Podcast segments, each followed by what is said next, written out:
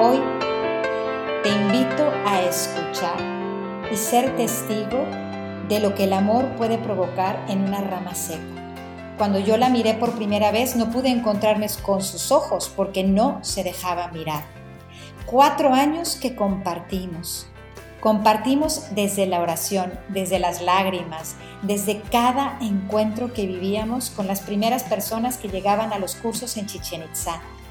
Ella es testigo en primera persona de lo que Cristo hacía en esa pequeña capilla que montábamos para poder tener a Cristo al centro, a Cristo que le revelara a cada uno quién es y a qué está llamado porque es amado.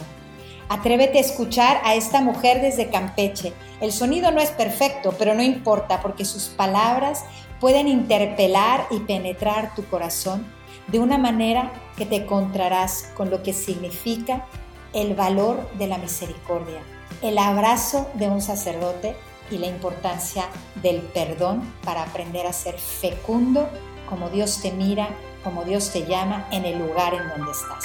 Nos quedamos con ella, una mujer increíble, María Candelaria. Desde Campeche, en esta comunicación remota que viene desde esta tecnología que nos permite unirnos de dos ciudades en una sola voz para que lleguemos a ti en este episodio en donde tú vas a descubrir lo que es reconocerse mirada, reconocerse rescatada por la mirada de un sacerdote, por el encuentro con la verdad. María Candelaria, mi querida Candy, ¿cómo estás el día de hoy que estamos juntas para anunciar este regalo? Hola Lorea, pues muy feliz, la verdad muy, muy feliz. De verdad que es una emoción en el corazón poder volvernos a reunir, poder platicar, poder compartir todo lo que el Señor ha hecho en nuestros corazones, cómo su misericordia nos sigue abrazando día con día, sigue transformando nuestras heridas, sigue llenándonos de ese gozo y sabernos sobre todo llamadas a la vocación del amor. Pero háblanos primero un poquito de ti para que quien te escuche el día de hoy sepa quién eres tú. Pues mira, yo soy originaria de Campeche. Eh, sí, en efecto, estudié la licenciatura de Ciencias de la Comunicación y Periodismo. Empecé a trabajar aquí en la ciudad de Campeche como periodista muchos años. La verdad es que me encanta, me encanta esta profesión que sin duda también con ética y con mucho amor da muchos frutos.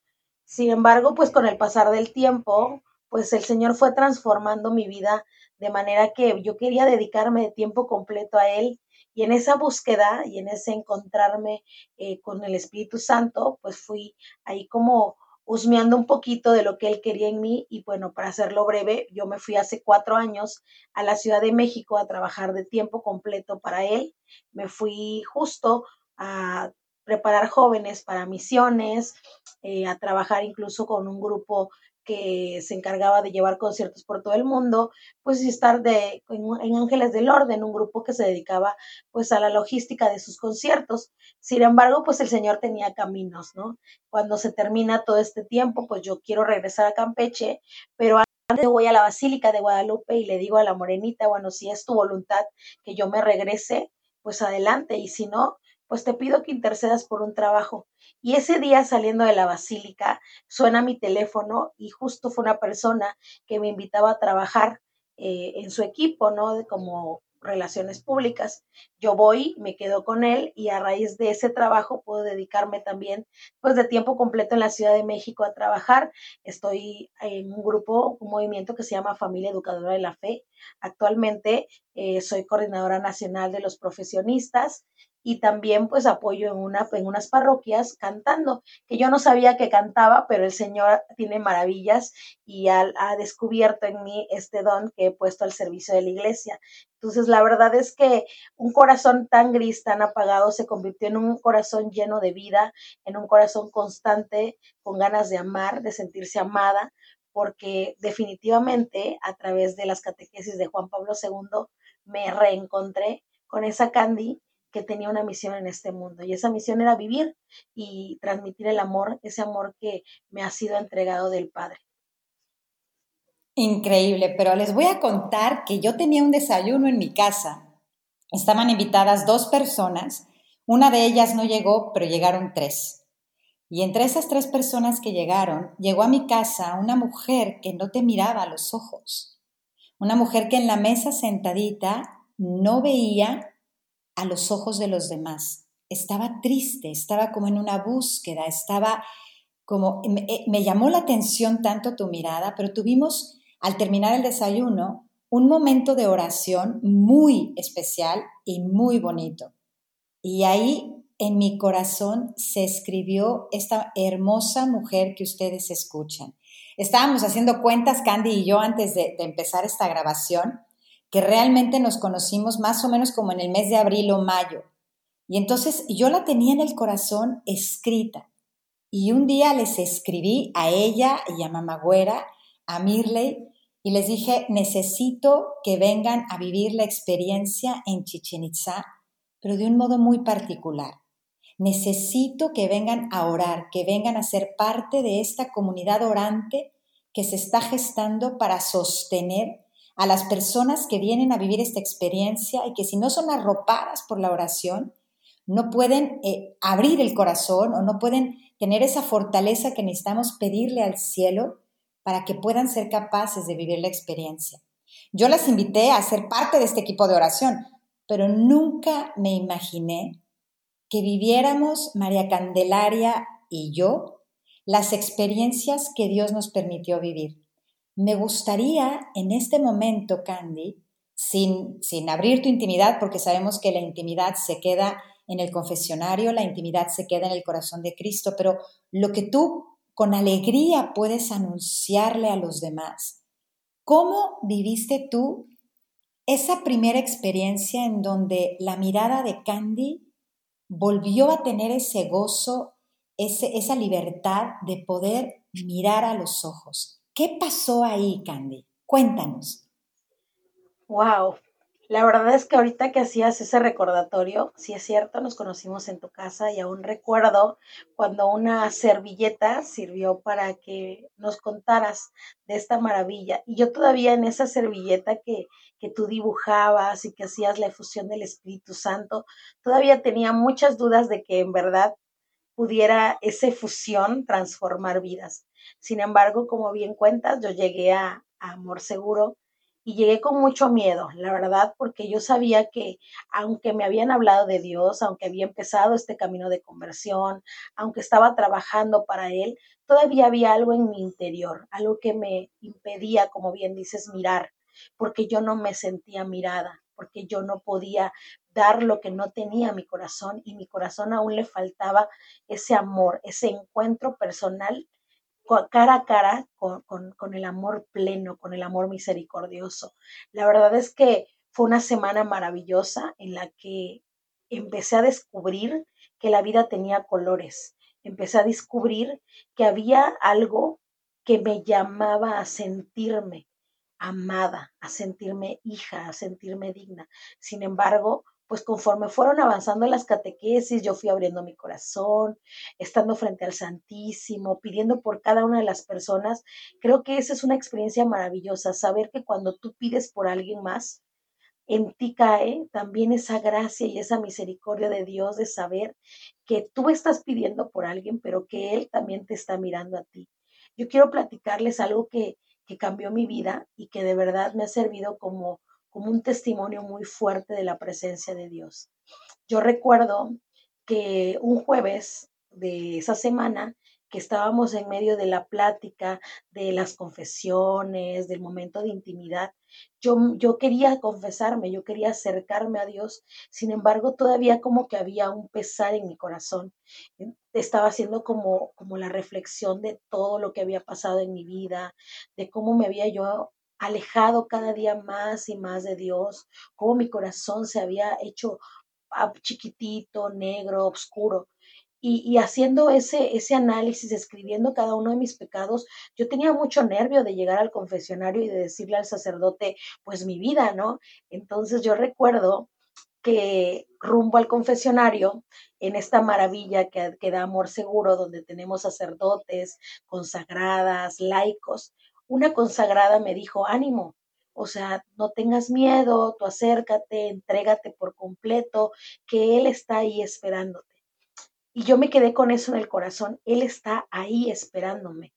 cuando yo llego al confesionario, fue increíble lo que ahí pasó. No sé cuánto tiempo estuvimos, pero sé que fue mucho tiempo, porque incluso otros sacerdotes tuvieron que empezar a confesar a otras personas.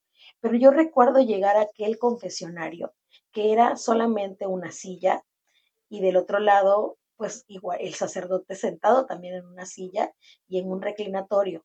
Yo me acuerdo haberme hincado, haber recibido la bienvenida del sacerdote y en ese momento, cuando él pone sus manos sobre mi cabeza para hacer la oración del Espíritu Santo, para que sea el Espíritu Santo que en ese momento guiara esa confesión, yo recuerdo haberme soltado a llorar, pero fue un llanto desesperado, un llanto de aquella niña que necesitaba ser mirada, que necesitaba ser sostenida con amor y que habían pasado muchos años de mi vida que yo no había sentido esa presencia, que más bien yo no me había permitido sentir esa presencia.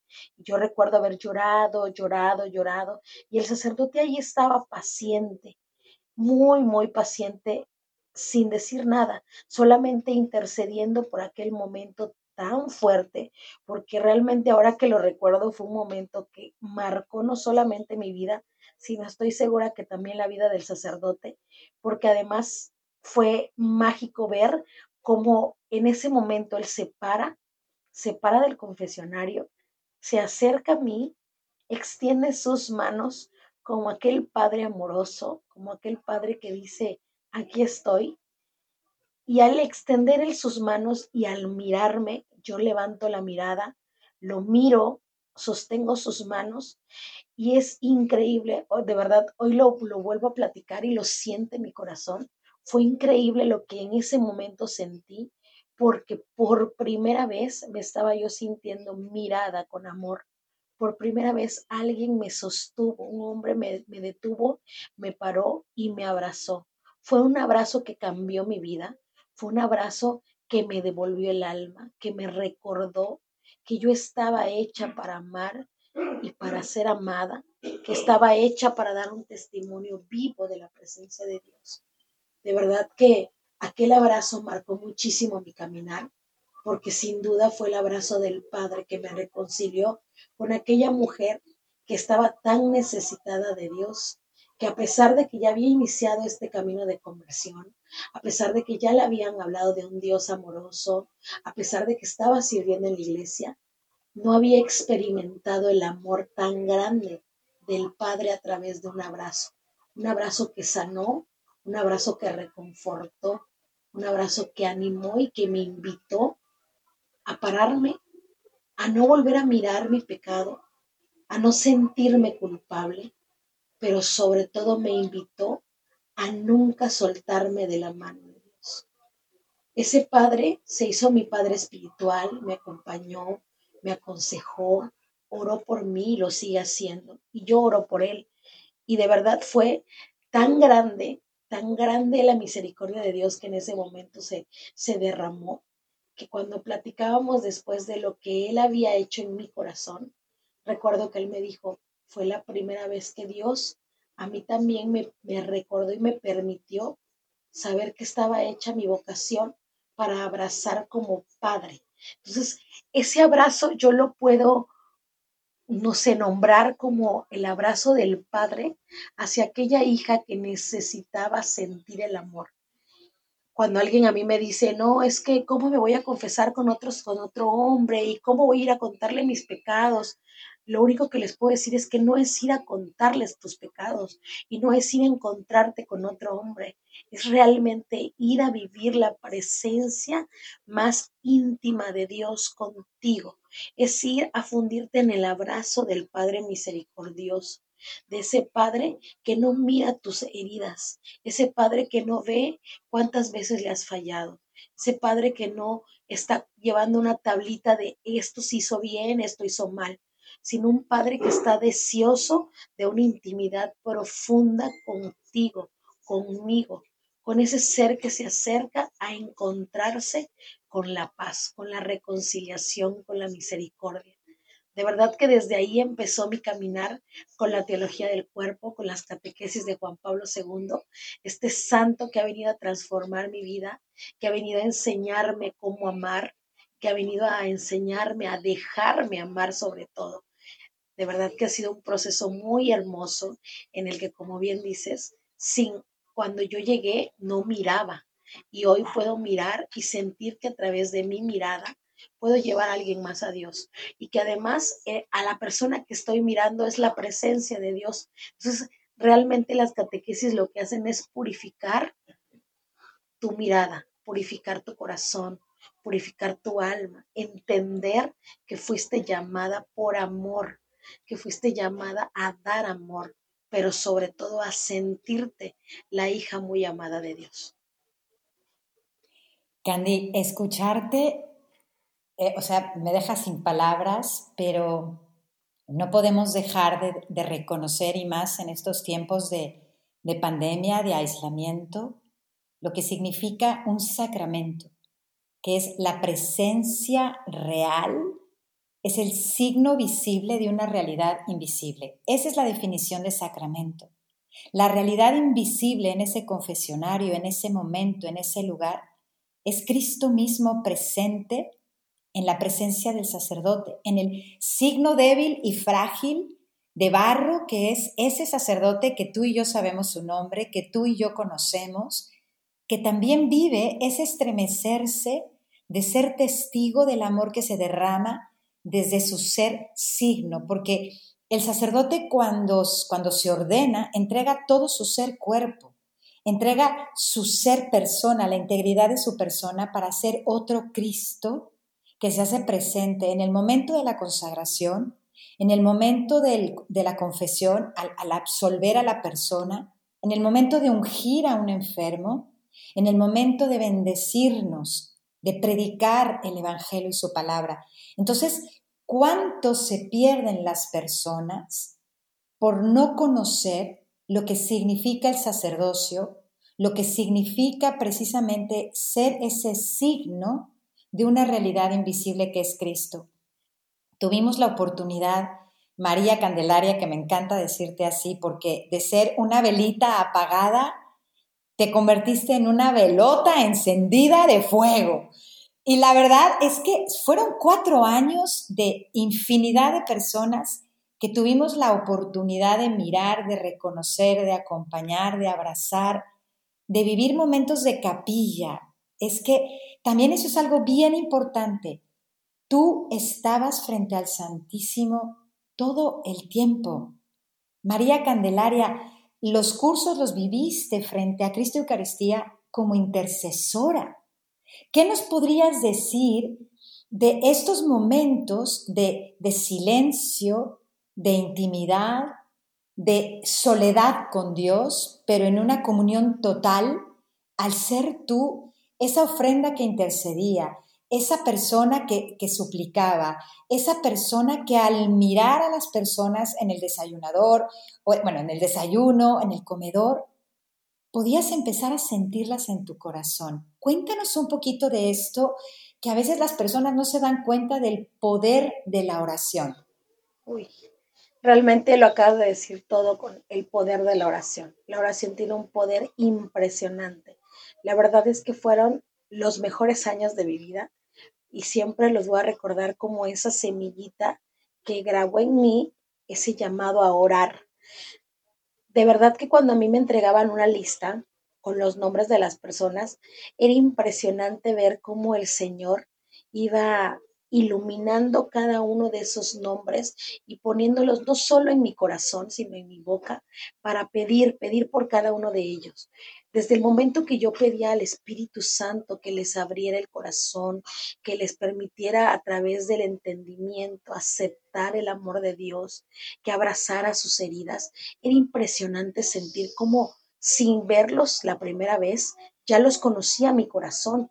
Y cuando bien dices, cuando estábamos en, el comedor y yo los podía mirar, era, era una mirada tan diferente, era una mirada como de amor, de ternura. Yo quería llegar y abrazarlos, quería llegar y decirles que Dios los amaba, porque además yo sentía en mi corazón que ellos necesitaban ese abrazo, esa sonrisa, ese mirar. Y era increíble ver cómo al yo sonreírle a alguien, como que su cara eh, entraba en un shock de decir, ¿por qué me está sonriendo? ¿No? Pero al mismo tiempo, ellos respondían con esa dulzura que había en el interior de su corazón.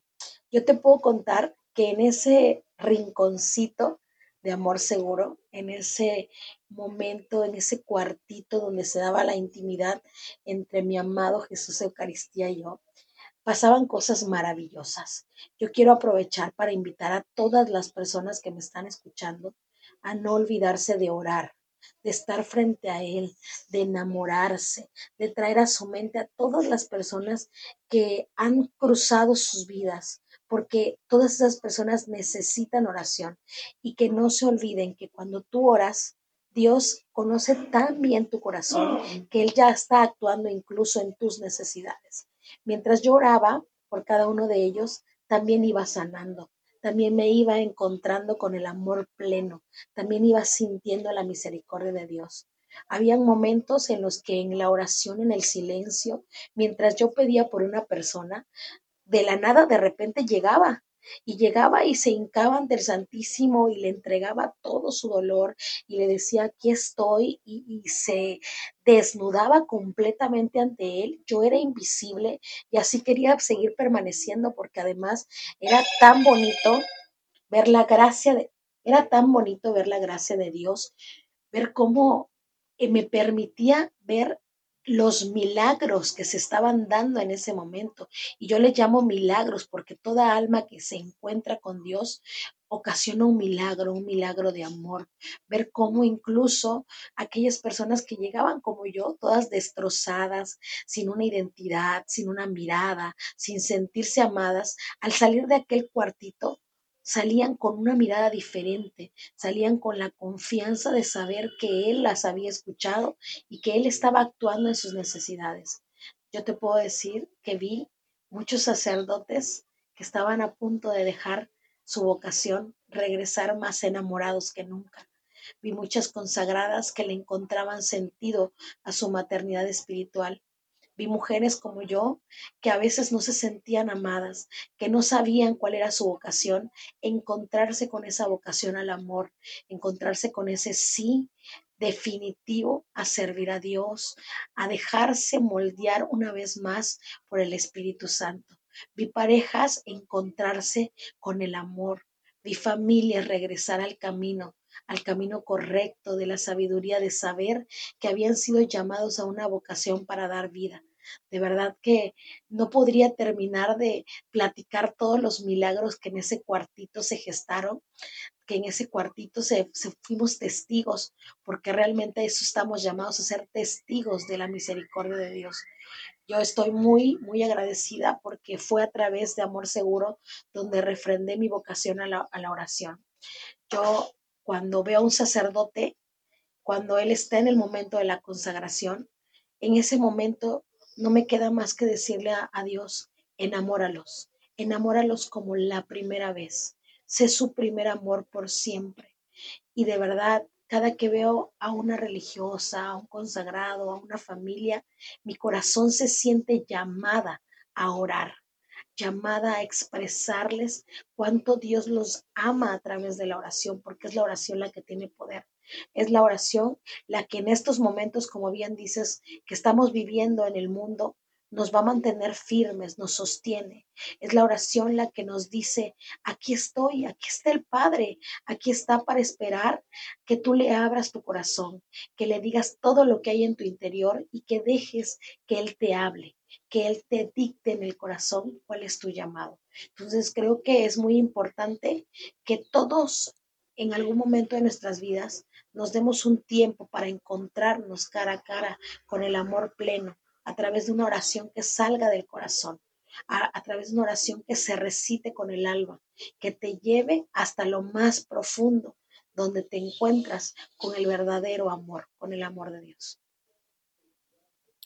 Mira, yo eh, cuando hablo de, de oración con ciertas personas, de orar, de la intercesión, de todo esto que tú acabas de mencionar con tanta belleza, me sorprende cómo las personas creen que esa intimidad con Dios la logran solamente quienes son religiosos o quienes son eh, sacerdotes o quienes viven en un convento, que la vida eh, de oración no combina con la vida de una mujer que vive eh, el estado de vida de la soltería como lo vives tú, que no eres religiosa, que trabajas en ambientes pues urbanos, eh, políticos, de un trabajo cotidiano, de la vida ordinaria de una persona de carne y hueso, de barro como tú y como yo.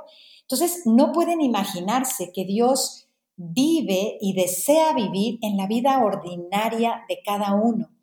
Claro que tú tenías estas experiencias en ese pequeño lugar donde estabas tú con el Santísimo, en ese cuartito que adaptábamos. ¿Te acuerdas cómo quitábamos los cuadros de, las imágenes de los, de los dioses mayas para poner a la Virgen María, para poner a los santos, para llenar ese lugar y provocar una capillita en lo que no era una capilla?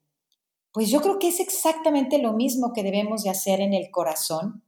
Las personas que no hemos llamado, no hemos sido llamadas a vivir en un convento o en un monasterio. Necesitamos ser orantes en la vida ordinaria. ¿Y qué quiero decir con esto? El vivir en Dios, el pensar en Él, en platicar con Él, en dialogar con Él, en ofrecerle todo, en compartir con Él lo que somos. Eso es vivir como una persona orante. Eso es llevar a Dios en el corazón, como lo menciona María Candelaria. O sea, ella, imagínense, Ciudad de México, eh, el ir, venir, el trabajar, la relación que tiene con tantas y tantas personas, porque si algo le gusta a ella es estar con la gente, gozarse con las personas y me encanta decirlo, mirarlas a los ojos y sonreírles con esa preciosa sonrisa que se le hace su hoyito en el cachete, que la verdad ahí vive amando, ahí vive intercediendo, ahí vive orante. Y por supuesto que esos momentos de silencio, de recogerse, de intimidad, cuando se encuentra con Jesús Eucaristía, pues son como, como el saborear el postre y el plato fuerte de la vida. Pero, pero no, no, lo que quiero decir con esto es que no podemos separar nuestra vida ordinaria de Dios.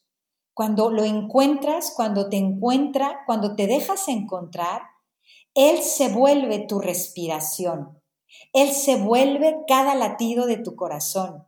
Él se convierte en tu diario vivir para que Él sea quien mire en ti, quien mire a través de tus ojos, que sea quien hable a través de tu voz, quien sea quien abrace a través de tus brazos. Es entonces cuando verdaderamente, y corrígeme por favor, Candy, cuando verdaderamente puedes ser comunión con el otro porque tú ya te sabes en comunión.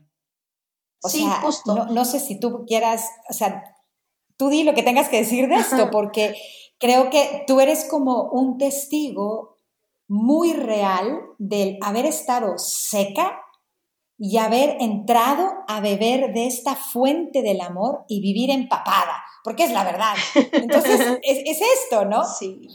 Pues mira, la verdad es que igual algo que tenemos que tener muy claro es que somos seres humanos comunes y corrientes que tenemos momentos de enojo, de alegría, que a veces caemos, que vamos por la vida conociendo a más personas, contagiando a los demás, que a veces fallamos, pero que eso no nos quita la gracia y no nos quita el sabernos hijos amados por Dios y que es a través de la oración que nos volvemos a reencontrar con Él. Acabas de decir algo muy cierto yo estaba completamente seca. O sea, eso de verdad, cuando alguien me conoce y de, y de repente empezamos a hablar de Dios, porque sí, eh, así de verdad, no, no una vez me dice alguien, ¿habrá algún momento en el que no hables de Dios? Y le digo, es que no es algo que yo busque, sino que de verdad me sale. Cualquier momento es idóneo para platicar de la grandeza de Dios. No puedo dejar hablar de Él. Claro, a veces también soy muy prudente. Sé que sin decir Dios, podemos acercar a las personas con nuestras acciones y con nuestros testimonios. Entonces, yo les decía, es que realmente cuando tú conoces a Dios es imposible dejar de hablar de Él. Cuando te encuentras, cuando te mira, cuando te enamora, cuando te llena de su gracia, es imposible no compartirlo con los demás. Yo llegué muerta, realmente sin vida. No tenía ni el gusto de, de hablar a la gente. Me sentía de verdad temerosa me sentí intimidada, no sentía que tenía el valor ni siquiera de voltear a ver las flores. Y cuando yo me encuentro por primera vez con, con Jesús Eucaristía, cuando lo miro, cuando, cuando estoy en esa soledad con Él, cuando me siento mirada por Él, es como, como que entrar en mí el color, como que entrar en mí la alegría, como que entrar en mí ese deseo de que de, andar por todos lados bailando, aunque no lo hago literalmente, ¿no? Pero sentirme así como un pajarito que anda bailando y cantando y saludando a todos. Y, y acabas de dar una clave. Cuando yo conocí las catequesis de Juan Pablo II, yo le pedí la gracia de mirar como Dios mira, de amar como Dios ama de sonreír como Dios me sonríe, de abrazar como Él me abrazó. Y de verdad es increíble ver cómo cuando a mí me toca dar ánimo a alguien, cuando me toca ver a una persona que está sufriendo, cuando incluso amigos que conozco o compañeros del trabajo sienten que no hay salida y me toca darles palabras de ánimo, yo lo primero que hago es decir, Espíritu Santo, renueva en mí las fuerzas. Espíritu Santo, que sean mis brazos, mis ojos, mi boca, mi sonrisa, mis palabras, instrumentos para llevar a alguien más a la cercanía de Dios. Y a lo mejor en ocasiones no lo hago tan bien, a lo mejor en ocasiones lo hago muy bien y no ando preguntando, oye, ¿sentiste la presencia de Dios? No, no, no, eso se lo dejo a Él.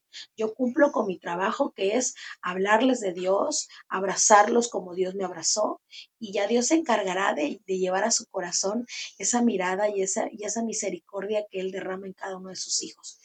Creo que estamos llamados todos a orar en todo momento, a orar en la familia, a orar en el trabajo, a orar con los amigos, a orar en nuestra soledad.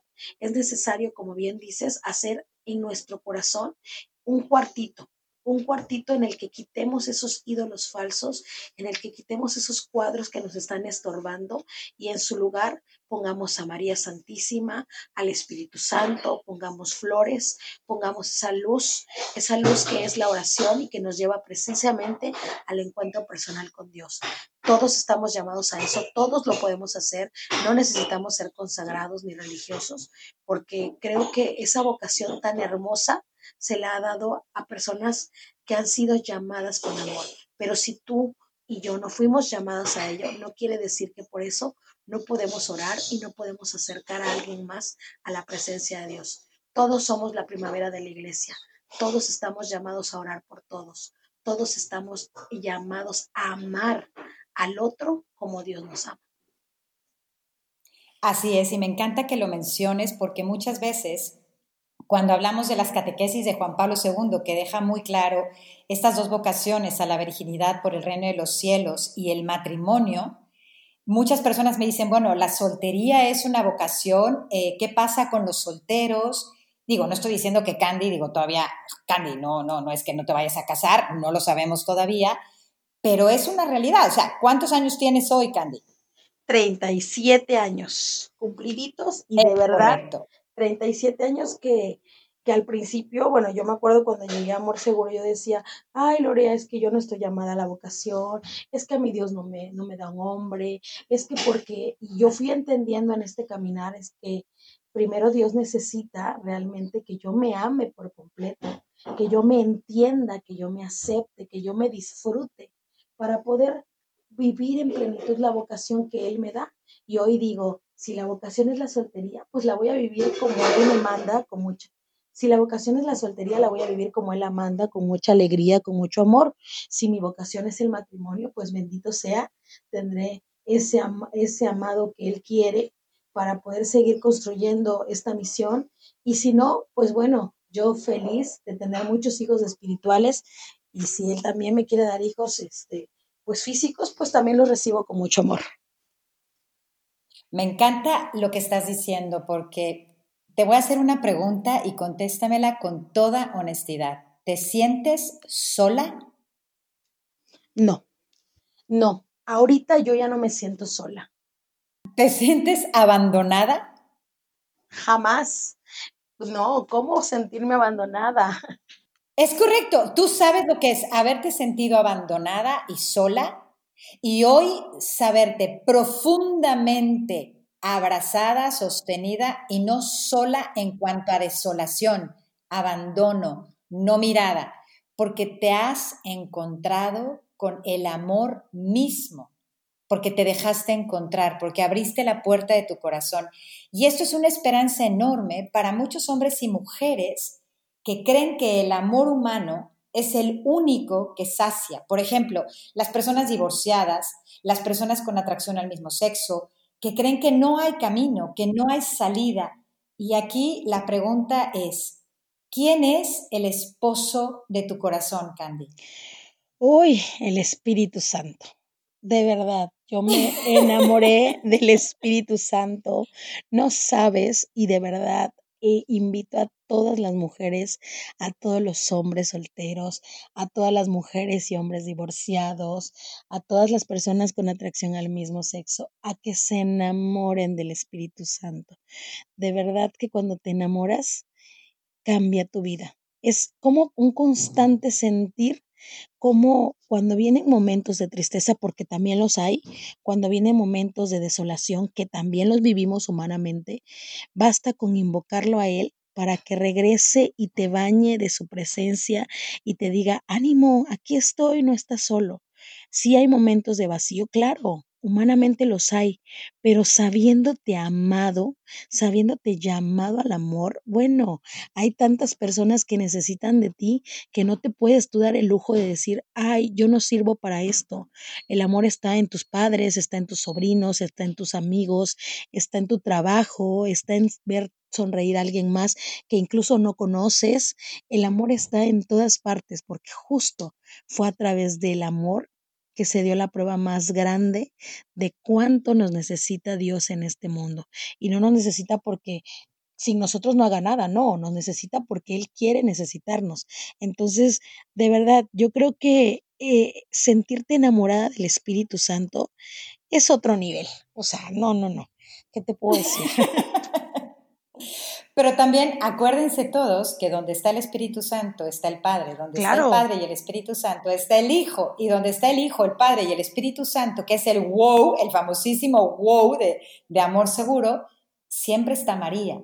Entonces tienes la experiencia de ser hija de María, hijo de María, tienes la experiencia de ser hijo del Padre, tienes la experiencia de ser redimido, rescatado, salvado, amado, rescatado por el esposo que es Cristo, tienes la bellísima y el regalazo, como dice Candy, del Espíritu Santo, que es el que llegó desde el día del bautismo a tu corazón para llenarte de dones, para desbordarse en frutos de su acción desde tu sí, desde tu corazón. Entonces, esto se trata de una responsabilidad que no quiero que nadie que escuche este podcast lo confunda con conyugalidad.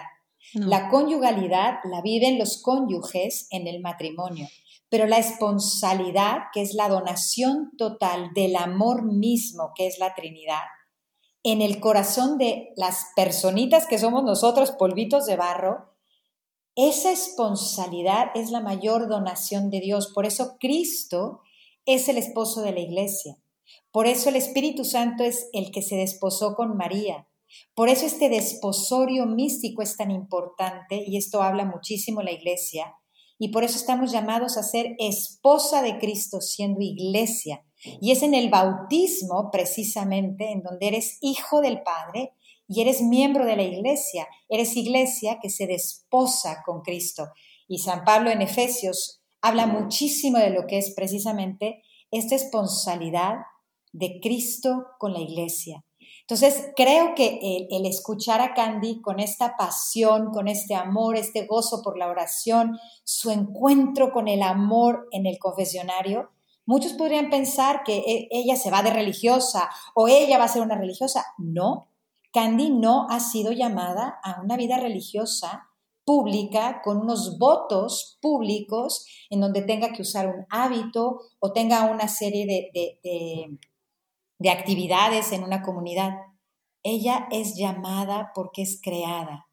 Es llamada a vivir este amor del que tan hermosamente nos ha hablado como mujer. Y no quiero dejar de mencionar algo que, que no podemos dejar de decir.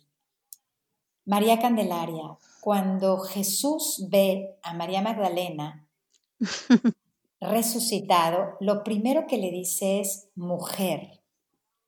Lo que le dice Jesús mismo a su madre en la cruz es mujer. Lo que le dice Jesús a la mujer pecadora cuando la iban a apedrear por adúltera, le dice, levántate mujer. Y como en el cantar de los cantares es levántate, como en Tobías y Sara es levántate y oremos. Ese levantarte y reconocerte mujer en toda tu dignidad, en toda tu belleza, en tu todo ser, esa criatura que Dios se gozó en crear, es volver a encender esa velita que estaba apagada. Y eso necesitas experimentarlo como lo experimentó María Candelaria y tú la acabas de escuchar. Porque hoy María Candelaria es la mujer que se ha levantado y que se seguirá levantando, porque como bien también lo dijo, todos nos caemos, pero sabemos cómo levantarnos y dejarnos mirar por Él. Dejándonos mirar por Él, nos reconocemos hombre, nos reconocemos mujer, pero este, este mujer en María Magdalena, en la mujer adúltera, en la Virgen María, en el Cantar de los Cantares, en Tobías y Sara, este mujer es como, como quitarle ya esas telarañas que tiene Eva de que Eva es la culpable, de que Eva eh, destrozó la vida de las mujeres. No, es María misma la que con ese sí nos dice a través de Cristo, su Hijo amado, levántate, mujer, y reconoce tu dignidad, reconoce tu belleza, reconoce la grandeza que Dios ha soñado en ti. Mira, eh, Candelaria, este tiempo se nos está acabando. No quiero terminar este episodio sin que escuchen solo tu voz, diciéndole a quien te ha escuchado hoy lo que tu corazón abote pronto, desde esa belleza que yo sé quién eres tú quiere decirles? Pues yo solamente quiero terminar invitando a dejarse mirar, a no esconder la mirada, a dejar que sea justamente ese Padre amoroso quien te mire y te diga, levántate, te sostenga y te ayude a caminar.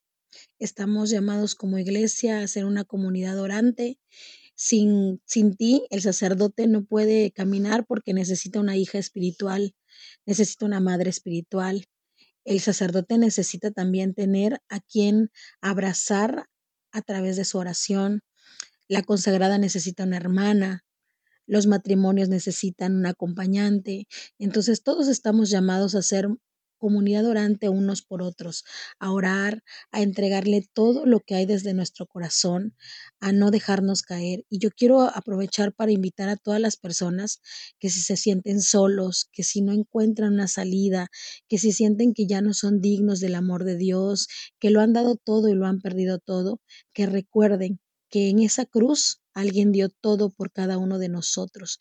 Y justo en esa cruz nos mira con amor, nos mira con ternura, extiende sus brazos para abrazarnos una vez más. Yo fui una rama seca y hoy comienzo a dar frutos en el amor de Dios, en ese amor que me hace sentir hija amada y poder salir al mundo y amar a más personas. Déjense mirar, déjense mirar por ese amor que sana, por ese amor que transforma, por ese amor que consuela. De verdad, Juan Pablo II no se equivocó al llamar al amor por su nombre. Dios. Entonces, esta es una invitación a que se encuentren, a que se dejen mirar, a que se dejen abrazar, a que vayan a buscar al sacerdote, a que se encuentren a través de la confesión, a que reciban la misericordia de Dios y que cuando vayas camino a recibir el cuerpo vivo de Jesús a través de la Eucaristía, tenga siempre en tu mente que Él entra en ti para ayudarte a ser mejor persona, para ayudarte a sostenerte, para ayudarte a caminar, para ayudarte a amarte, porque eso es lo que Él quiere. Primero que te ames para poder amar a alguien más. No podemos dar lo que no tenemos. No podemos dar amor si no empezamos con nosotros mismos. No podemos buscar la compañía de alguien si no nos encontramos con nuestra propia soledad, si no la abrazamos, si no la reconocemos y si no la llenamos de la presencia de Dios. Entonces yo hoy me siento muy amada a amar, me siento muy amada, me siento muy llena de Él, porque todos los días alguien ora por mí y porque yo también de rodillas oro por alguien más. Entonces, la invitación es a no dejar de orar. La oración tiene poder y acompañarse siempre de María, esa mujer que llegó a enseñarnos con su humildad, con su obediencia, con su ternura, cómo podemos caminar siempre firmes en la fe de Dios.